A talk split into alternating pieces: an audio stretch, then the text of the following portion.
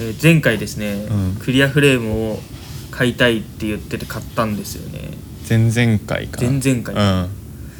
あの超光レンズっていう紫外線に反応してちょっとレンズが暗くなるようなうんうんレンズに貝川さんの元バイト先でさせていただいてちょっとこう緑の色になるような感じなんですけグどリーンかっこいいですよねいいですよねクリアフレームにサングラスだとすごい合う感じはあるよそねうですよね可愛いですよね、うっんていう感じの感じです っていう感じですはいそれでは始めていきましょう草むらにハイイゴール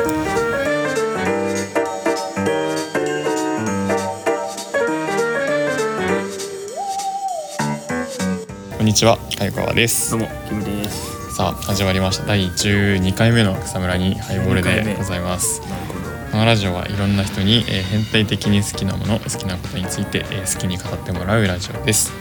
今回のゲストは、えー前回に引き続き直弘くんに来ていただいておりますよろしくお願いしますひろくんは空のことを全部やってる人でえっ、とまあそうですね、まあ、飛行機作って飛ばすサークルに入ってそうてですでね、まあ、鳥人間コンテストに出たりだとか、まあ、あと大学であのなんだ航空系のまあ研究後していたりとかっていう感じの空の人です。は前い、編は、えーっとなんで空に憧れたのかと好きな空港はどこかっていうのを喋ってるので前編もぜひうん、うん、お聞きいただければとは聞いていただければ面白いと思いますい。ということで、まあ、また早速いろいろ聞いていきたいと思うんですけど、なんか前回、まあ、空港の話をしたので今回逆にその飛ばす方飛行機とか飛行機の機体とかについて語っていただこうかなと思うんですけどなんか好きな機体とかってあったりします最近実は推しが一つうえありましてあ推しって言い方良くないですかね、うんまあ推しでも あのーまあ、最近日本航う空んのうんうん JAL っていう会社が、あの導入したエアバスの A350 っていう機体がありまして、うん A350 美しいんですよとにかく何が何がなんか飛行機ってはい全部、まあね、素人だからさ見てああなんか同じだな、そうです新ね幹線に翼生えた感 じか思っちゃうんだけど、まあまあまあそうですね、うんまあこれが実際にその A350 って機体なんですけどうんうんこれ後でインスタに載せておきます、僕よく写真持ってるんでよかったら後で、まあ、でこういう機体機体なんですけどまず、うん翼の先端にウィングレットっていうのが飛行機ついてるんですよあのよくたまに飛行機であの翼あるやつでなんか翼の先端だけピッて立ってるやつみたいな、うんうんあありますねあれってその翼って普通にこうなんていうんですかね一直線上の翼だとその翼の端にその渦があの空気の渦ができるんですようんこの渦が翼を下に下げちゃって抵抗が生じちゃうんで、んそれを減らすためにあのこのイングレットっていうこのこういう直角ぐらいの作って、うんありますねこういうあの渦にして、うんまああのその下方向への抵抗をなくそうみたいなうんのがあるんですけど、それがまず曲線なんですよ普通結構直角にクイッと曲がってるんですうよ、んうんそれが曲線で、へえうん見たらわかるんないですけどあこんえなーな感んかかっじなんですよこいいすごすごいいなん優か先あーなるほどブーメランみたいなそうなんですよであと感じの曲線だね翼もすごい綺麗で、うんなんか飛行機の翼って普通なんかもう直線でなんていうんですかねもうなんかブーメランみたいな本当直線になってるよね、うん本当になんか窓から見たらわかるんないですけどあのーすごいなんか曲線なんですよその翼の後ろ公園っていうんですかうね、ん主翼の公園側がすごいもう曲線であの綺麗で、えーっと調べたら出てくるんですけどなんかあこれがさっき言ったウィングレットでなんていうんですかねなんかちょっと言葉で説明が難しいんですけどラジオにあるまじきやばい画像を語るというやばいまずいまあでもなんていうんですかねそのだからただ単にもう後ろがまっすぐじゃなくて、んこうカーブしてる感じがすごい綺麗で、ああ、とはうんうんスタイ機体自体がスタイリッシュな感じがして。飛行機の翼に関しては普通多分三角形になってると思うんですけどそれが、まあ、本当になんかブーメランが2つついてるみたいな感じサメのヒレみたいなあそうだね確か感にじ確かにうんうんうんすごい曲線が確かに美しいちょ っと日本語へ下手すぎてえー伝わらなかったでなんだっけ翼の話じゃなくてで、まあ、あとは胴体もすごい細あくうて、んなんかすごい室内空間も広くなって実はこの前本当先週乗ってきたんですよこれにうんうんお持おってきて、あのー座席も全席モニターと充電器ついてて、うん内線並み、うんうんうんで席の幅も広くて、うんあのー快適でで音も結構静かなんですうんよ、その他の飛行機乗ってからそのサンゴバルに乗るとめっちゃ静かだった、うんやそうそっうぱりなんかえあれだよね機体が細いはいと抵抗が少ないからみたいな感じなのかなまあ、そこら辺は僕設計じゃないので分かんないですけど、うんでもなんか多分見たら分かるんですけどその翼に対しての胴体が細い気がするんですよ僕が見うててーその実際にその全長全全部とか調べたいんですけど、うんうんうん他の例えばボーイングの機体とかと比べると、うん翼の大きさに対して胴体がすごい細くてんスタイリッシュだなって僕がおーまあ一回見た時に思って、うんそういうところもちょっと好みの飛行機になるほどその中のはい席数とかはそれによって減らされてるんですか多分なんかその多分多分ですよここは僕あんま分かんないですけどその技術の進歩の材料とかの進歩でその薄くて良くなったんですよ多分その材料うがんだから室内空間は全然その圧迫感を感じないっていうかうんどっちともそんな感じでしたへそういう進歩ですえすごいなんかこれはあくまで僕の、まあ、なんとなくかあの直感なので実際に数値は見てないから分かんないんですけどなるまあでも実際に見た目で現れてるっていうのがあれなんだよねなんかさ個人的にはさなんだろうなんかただのイメージなんだけどそのかっこいい機体とか、まあ、スポーツカーとかもそうだけどなんかかっこいいなって思うやつほどその空気抵抗がなんか何小さいみたいな感じのことをよく聞いたりとかするんだけどやっぱりそれもそんな感じなのかな。なんですかね僕流体力学がその大学2年生の時ぐらいに取って以降一切やってなく てちょっと覚えてないですけどでも確かにそのこれ鳥人間のすごい有名な解説者が言ったことなんですけど、うんやっぱり飛ぶ飛行機っていうのは美しいデザインうがまんまず前提にあるというか、うんやっぱりその綺麗な翼だったりとか、うんそういう胴体のあの顔あのなんか覆われてるまあフェアリングって言うんですけど、うんうん胴体とかすごい綺麗であの飛びそうな感じがするっていうのは言ってたんでやっぱりその見た目がいいとその、まあ、その抵抗が少ないっていうのはある意味事実かもしれない、うんなるほどなるなるほどちょっと次の話に移っていこうと思うんですけどなんか飛行機の操縦についてで、まあ、例えば今なんか自動操縦とかって言われたりとかしてたりするけどなんか実際は実際は確かに、あまあ、あくまでその僕が知ってる中の知識ですけど、うんうんうんまあ、その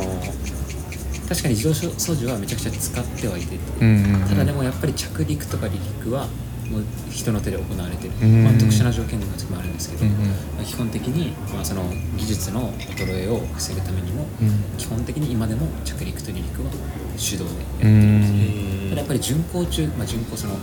機体が高度上がって、うんそのまあなんていうんですかね、まあ、た単純に空飛んでるあの、うんお客さんだったらその機内サービス受けてる時うぐんうらんい、時は確かにそのもうオートパイロットで、うんまあ、そのあの方位と、まあ、速度とかいろいろ設定してボタンを押すだけでその通りに操縦してくれるんですうけど、んって感じですね、うんそれの間はずっと目を開けてないといけないんですかあ寝ちゃダメってこと寝ちゃダメなんですもちろんですか ねあの何時間も飛行機運転したら眠くなっちゃうやろって思うんですよあー夜とかだからその時は、えっと国際線とかだったら大体3人ぐらい乗務してることが、うんその1人は休んでっていうのあの交代交代で、うんうんでやっぱり、まあ、監視とかの作業がメインになっちゃうので、うんでもなんか全然そのオートパイロットだから暇とかじゃなくて例えば目の前に雲があったらどうしようとかうんその例えば雲を突っ切りでもいいし避けるでもいいんですけどその避けるってなったら燃費もかかるし、うんうんうんえ機体もちょっとあの揺れるかもしれうない、ん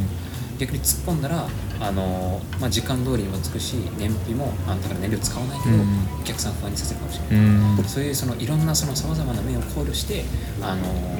あのー判断してるんでそういうなんていうんですかね、まあ、今の多分パイロットで操縦的な技術よりもそのあのノンテクニカルスキルって言うんですけどそのそれ以外のなんかコミュニケーションだったりとか、うんその意思決定の方が多分重要になってうるんありますねかっけーすごいなんかめっちゃかっこいい ですねなんか思いやりがないとジェントルマンじゃないとできない仕事だなと思った、だったらすご過去い突っ込みますけどねはい運動もやるうえっつってそういう人もいるかもしれないですねなんかでも今聞いてて思ったのは、いそのなんか技術の衰えを防ぐためにも離陸と着陸手動でっていうのはすごいなと、そうですねあとなんかなんだっけあの着んどっちだっけ離一陸般的に着陸の方が難しいらしいあもうそれはそうかもしれないですただ、その難しいっていうのはあの、まあ、技術的なところは多分多分その、まあ僕やったことないんでわかんないですけど多分着陸の方が難しくてでも多分怖さで言ったら離陸の方が怖いっていう人うーんが多いかもしれないです、それは何でなんだろあの離陸の時ってすごい機体重いんですうよんであー離陸のスピードと着陸のスピードって何倍も違うんですよだから何かあった時に離陸だともう判断にため判断のために使える時間がすごい短くて速あー離陸の方が早いい、うんもう圧倒的に速いんです、うんあのーなんかよくあるフライトシミュレーターのゲームでやると、うんうんうんもう多分34倍とかぐらいかえーあそうなんだあごめんなさい3倍はいかない、うんあー全然いかない2倍もいかないかもしれないけどそのなんていうんですかねその、まあ、運動エネルギーで考えたら分かるんですけど、うんうんその質量大きいと運動エネルギーでう考えんうんんるですよ、だからもし何かあった時にその止めるためのあのなんですかねブレーキをかけても止まらないから遅あすぎるとあなるほどああちょっと怖いねそれはそ確かに確かに、例えば着陸だったらなんかまずいと思ったらゴーアラウンドって言ってもう一回出力最大にしてん一旦着陸やめるみたいな、こんれまだ経験したことないんですけど、うんそういうのもあるんですけど離陸はその離陸決心速度っていう V1 っていう速度なんですけど、うんそれを超えるともう基本何があってもたとえエンジンがバードストライクで止まっても離陸するっていう、えー、えそれってさどうバードストライクっていうのは多分エンジンの中に鳥がバコって入っちゃって、エンジンが、まあ、故障はいみたいな感じになっちゃうってことだと思うんだけどそれってその時にそのそうそうなっちゃったら離陸中にそうなっちゃったらどうなるの、えっと、その時の判断によるんですけど、まあ、僕本とかで今まで見たことあるんだったら、まあ、もし最初の方だったら止まるんですけど、うんうんうんもう止まって無理だあの上がってる最中とかだったらもう仕方ないんでん片方だけのエンジンで止めるんですよ、うん、まあそれは全然できるんですよ えー今あそうなのん飛だ行機って性能いいから片方だけのエンジンでも全然飛べて、うんうん一旦高い高度まで行って安全保って、うんうんあのまあ、燃料投棄って言って重すぎると着陸できないんですよ実は飛行機って、うんうんなんで燃料空中で捨て捨ててからうんうんうんもう一回着陸するっていえう、ーまあ、エマージェンシーであるし、うんまあ、ただでもなんかハドソン川の奇跡って知ってますかうなんか聞いたことありますうん名前だけ聞いた両ことあエるンジン止まったんですよワードストライクえー、えそうだからしかもそれが上昇中でだから海川に着陸したやつ川川そうだからどうしようもない空港には戻れないって言って、うんうんうん結局もう川に着水したってえー、え両エンジンってえ 鳥2つボンって入ったってことなんか鳥の胸に突っ込んじゃったらしいんですよ機あー体がいやーなんかすごい怖いわそれはあの映画見たらわかる映画あるんですけどでアマプラとかでもやってるんですけど、うんうんもう血の気引きますよ本当に、でもなんかそれでちゃんと着陸できるのは本当にすごいすごいしなんかパイロットの練習がいいのもうん納得って感じ 納得ですねね責任感が、もうやっぱ責任が伴う仕事なんで実はうん6ヶ月ごとに審査があるんですよ、うんあそうなんだ技術的なのも含め身体的なのも含め、だからそういうのだから定年までそれがつきそうですうよ、んいやーすごいわなんか改めて尊敬という母かって感じですうね、んちょっといろいろもっと聞きたいことはあるんですがちょっとお時間がそろそろになってきたのでちょっと終わっていきたいと思います草杯は、えーインスタとかツイッターとかやってるのでぜひフォローしていってくださいで